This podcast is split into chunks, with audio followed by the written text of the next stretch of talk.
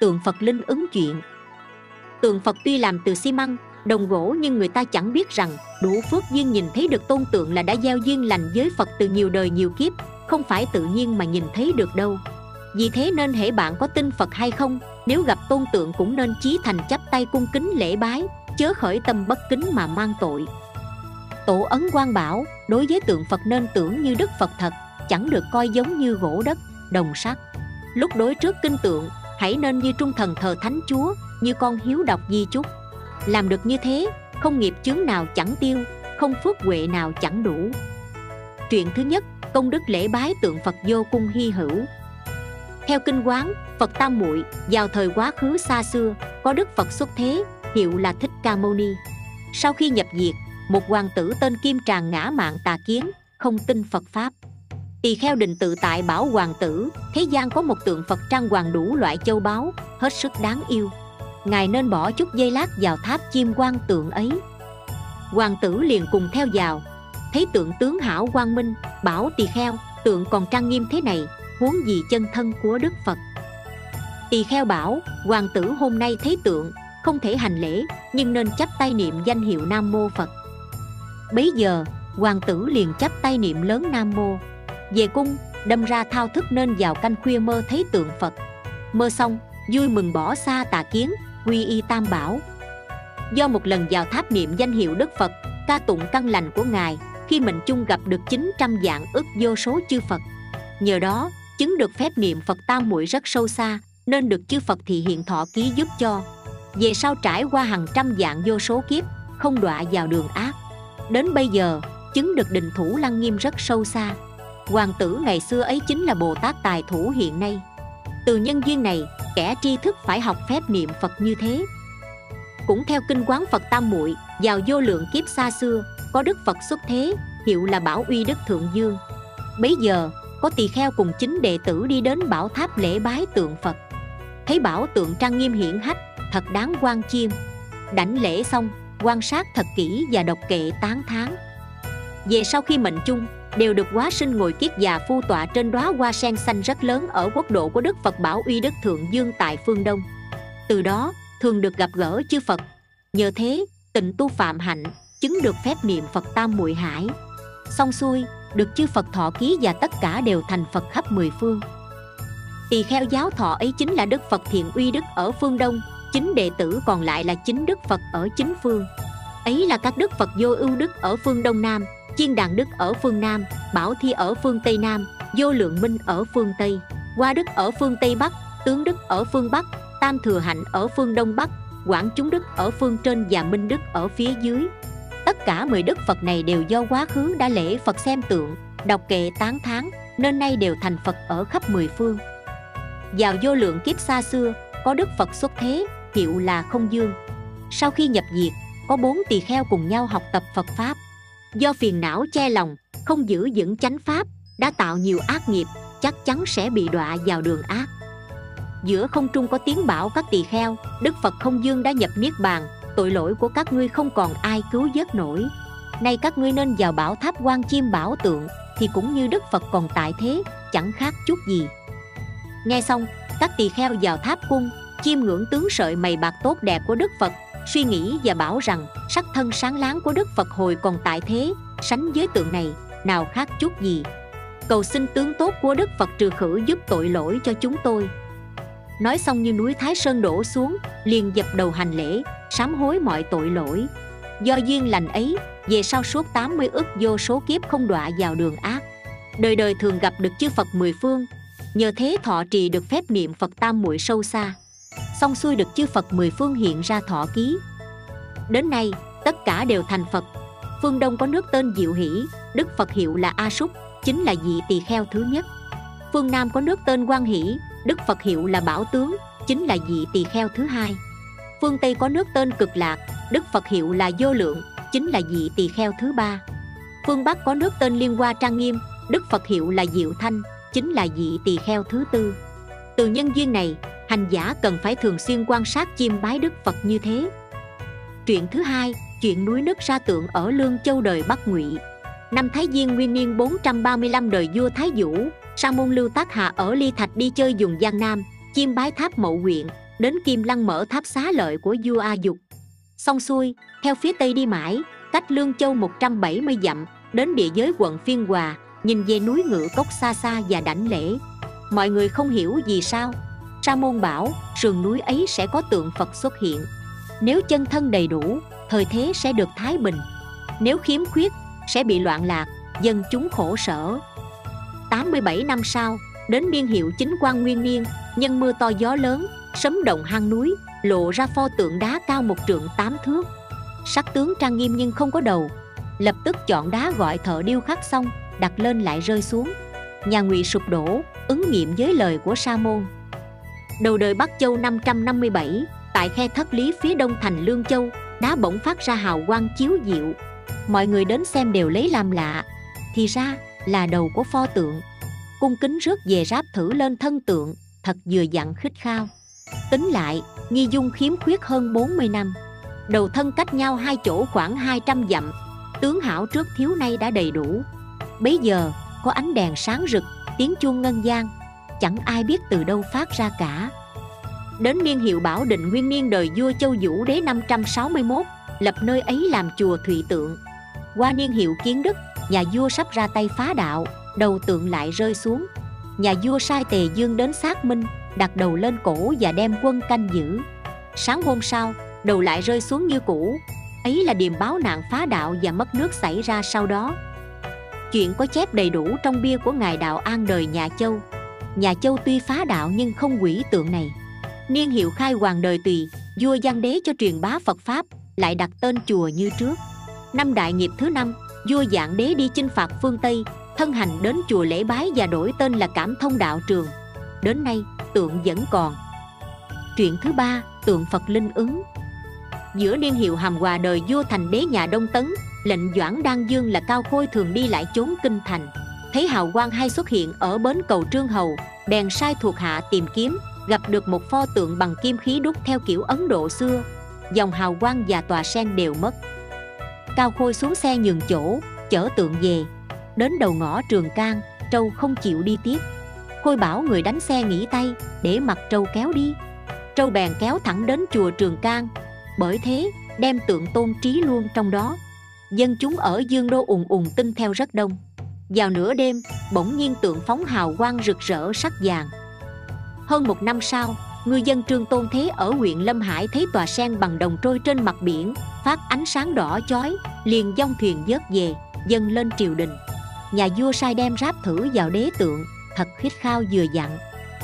Ít lâu sau, có năm vị sa môn người tây dực chống tích trượng đến bảo cao khôi rằng, trước đây, sang thăm thiên trúc, gặp được tượng của vua a dục liền thỉnh về đến nghiệp quận bị loạn lạc, phải đem dấu ở bờ sông.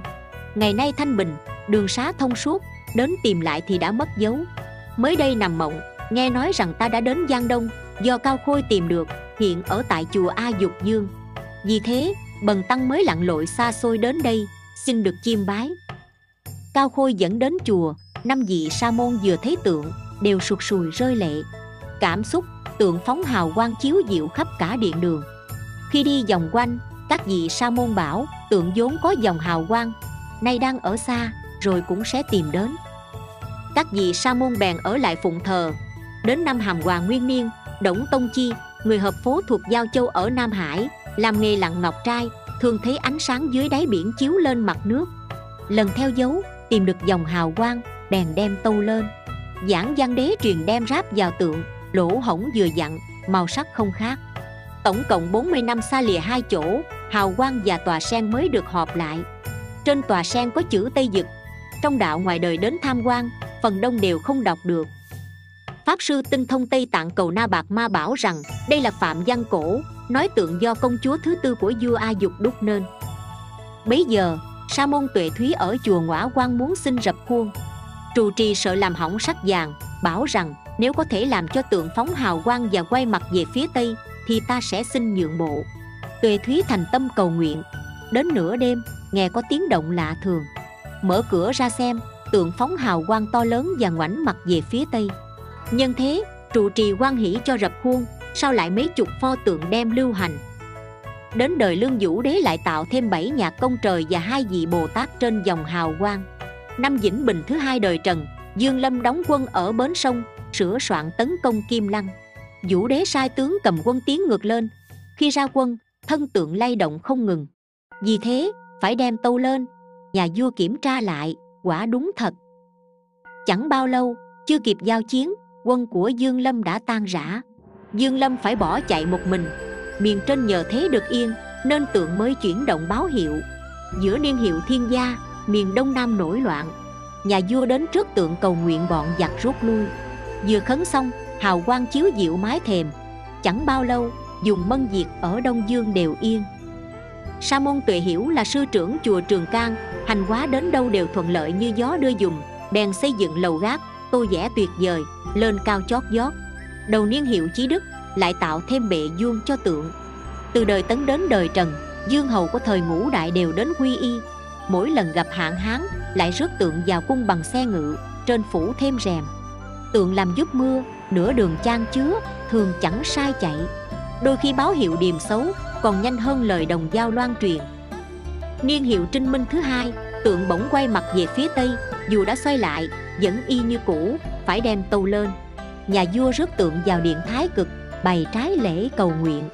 Trước đây, tượng có bốn mũ giác thất bảo, nặng chừng ba học, trên phủ thêm mũ gấm.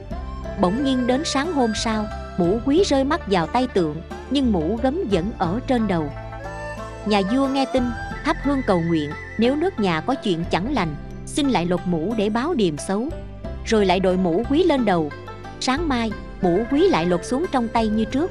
Vua tôi đều thất sắc. Khi nhà tùy diệt nhà trần, cả nước đều để đầu trần, trói tay, chịu đi đầy về phương tây, như trước đây tượng đã báo hiệu.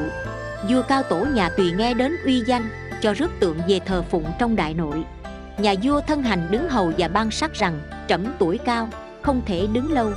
Đình thần nên đúc tượng ngồi, sắc tướng thật giống, đem tôn trí tượng đứng vào chùa hưng thiện. Khi mới rước về đại điện, tượng lớn không thể an dị ngoảnh về phía nam, nên phải xoay về phía bắc. Đến sáng, tượng đã tự xoay mặt về phía nam. Mọi người đều kinh hãi, nhưng vẫn dời thử về phía bắc. Sáng mai, tượng lại tự xoay mặt về phía nam. Bấy giờ tất cả đều sám hối lỗi lầm. Hiện nay rất thịnh hành lối vẽ lại tượng này trên tranh. Chuyện thứ tư, quỷ tượng chịu báo ứng. Sa môn thích đạo an ở chùa Đàn Khê tại Tương Dương là bậc đức lớn chói người tám thước Bằng đồng vàng tại tỉnh xá Quách Tây vào ngày mồng 8 tháng 8 năm Hiếu Khang thứ ba thời Đông Tấn. Cuối mùa đông năm sau, cộng tác chỉnh trang thành tựu viên mãn. Trấn quân tướng quân Khích Khôi Chi, Thứ sử Ung Châu mới đến Tương Châu nhậm chức, nhiệt thành tán thán Phật sự. Ban đêm, tượng ấy đi ngao du muôn ngàn non nước ở phương Tây để lại dấu tích ăn sâu vào đá. Đạo đời tại địa phương đều kéo xem sửng sốt kinh ngạc cùng rước về chùa thờ phụng. Đến đêm hôm đó tượng lại ra đứng ở cửa chùa. Mọi người hết sức bàng hoàng. Thứ sử bèn đổi tên thành chùa kim tượng. Vào ngày mồng 8 tháng 4 năm phổ thông thứ ba đời lương nhà vua sai đúc tòa sen bằng đồng vàng cao năm thước chính tấc rộng chính thước tám tấc tại giường kiến hưng. Xong xuôi, chở lên ráp vào đế tượng và lập bia ca tụng công đức. Lưu hiếu nghĩa soạn văn, tiêu tử dân viết chữ. Thiên hạ khen là tuyệt tác, đến nay bia vẫn còn. Qua đời châu, chủ đế ra lệnh tiêu diệt phật pháp. Năm giáp ngọ, niên hiệu kiến đức thứ ba, thái nguyên công dương bỉnh làm thứ sử tương châu, thượng tướng phó trấn trưởng tôn triết, người khai phu không có đức tin, nghe tượng linh ứng, muốn ra tay phá hoại trước tiên. Tín đồ và tăng ni ở địa phương bị bắt hoàn tục, nghe tin kêu khóc đầy đường. Triết thấy thể càng thêm giận dữ, ra lệnh thuộc hạ mau mau tiêu hủy. Lần đầu, sai 100 người lấy dây luộc cột vào cổ tượng kéo lôi, không nhúc nhích. Triết cho là không muốn thi hành, đánh bọn đốc công, mỗi người 100 hèo. Tiếp tục kéo lôi, cũng bất động như trước. Liền tăng lên 300 người, cũng bất động như trước triết càng thêm giận dữ, lại tăng lên 500 người súng lại kéo lôi, tượng mới ngã nhào. Tiếng ầm rung chuyển mặt đất, mọi người đều rúng động. Chỉ một mình triết nhảy nhót vui mừng, lập tức ra lệnh nấu chảy và la lớn, khoái thật khoái thật! Rồi quất ngựa phi báo cho thứ sử. Được khoảng 100 bước triết bỗng nhiên té nhào cứng họng trợn mắt, tay chân cứng đơ, đến đêm thì tắt thở. Trong đạo ngoài đời đồng thanh reo hò khoái thật! càng dữ khi triết đang phá tượng, áo dưới nách lật lên, lộ hàng chữ khắc rằng, ngày mồng một tháng. Năm giáp ngọ, nhằm niên hiệu thái khang nguyên niên. Tỳ kheo đạo an đúc pho tượng cao một trượng tám thước tại tinh xá quách tây ở tương dương. Tượng này trải qua ba dòng giáp tý 180 năm, sẽ bị tiêu hủy. Tính lại ngày tháng đúc thành và nấu chảy đều linh nghiệm không sai. Mới biết ngài đạo an là bậc thánh sư không tiên đoán sai lầm. Nay chùa gốc tôn trí tượng đổi thành chùa khải pháp chỗ tượng ngã xuống, thợ đá đục lõm vào làm dấu tích, hiện vẫn còn. Lại nữa, cuối đời tùy đất nước tan rã, mỗi địa phương đều nổi lên cố thủ. Quan lưu thú tương dương là đậu lô bao chiếm cứ địa phương, chịu lệ thuộc vào dương thế sung. Đại sư hiến ở chùa khải pháp được nhân sĩ và dân chúng trọng vọng, mấy lần khuyên can họ đậu nên quy phụ nước đường. Họ đậu không chịu nghe theo. Đại sư cùng mọi người âm thầm liên lạc, kinh binh liền đưa binh đến tương dương họ đậu ra sức chống cự. Ba lần ra quân đều không thắng nổi. Sau đó, họ đậu biết chuyện nội ứng, bèn ám sát đại sư. Khi lâm chung, đại sư bảo đệ tử tô phú lâu rằng, ta và cha con từng chứng kiến cảnh pho tượng của pháp sư đạo an bị tiêu hủy. Từ đó đến nay, chưa đúc lại được. Sau khi ta mất còn nên theo kiểu đúc lại. Đến năm vũ đức thứ tư, quan quân dây thành rất gấp, họ đầu phái đầu hàng bấy giờ ân hận đã không nghe lời đại sư, giết oan quá tàn nhẫn. Đại sư có công với nước, nhưng chẳng có ai trần tình. Thành trì bình định xong, phú lâu hoàng tục, thâu thập hết của cải của đại sư. Vốn có lòng tạo tượng, không biết lấy kiểu vào đâu, nhưng vừa đúc là thành, không chút sai sót. Khi đang đổ khuôn, trời làm mây mù, mưa rơi như hoa mận bay khắp chùa. Phú lâu khôn ngoan, trở nên giàu có đúc thêm pho tượng di lặc cao hơn một trượng tôn trí trong nhà sau đó, mơ thấy đại sư bảo đúc thêm một pho tượng phật nữa, liền đúc một pho lớn hơn cao 59 thước, đem tôn trí ở chùa phạm dân. Ngày trước, vào đầu đời tùy, tần hiếu dương tuấn từng đến trấn thủ tương châu, nghe đồn kiểu cách pho tượng cũ của pháp sư đạo an rất kỳ dĩ, liền sai vẽ hình và đúc lại ở chùa diêm hưng tại trường an. Đêm mới đổ khuôn cũng có mưa qua và nhạt trời. Tượng rất linh hiển, nay vẫn còn ở chùa ấy. Trích pháp uyển châu lâm câu chuyện đến đây là hết. Cảm ơn các bạn đã chú ý theo dõi. Nhớ follow kênh mình để được nghe những câu chuyện phật giáo ý nghĩa mỗi ngày nhé.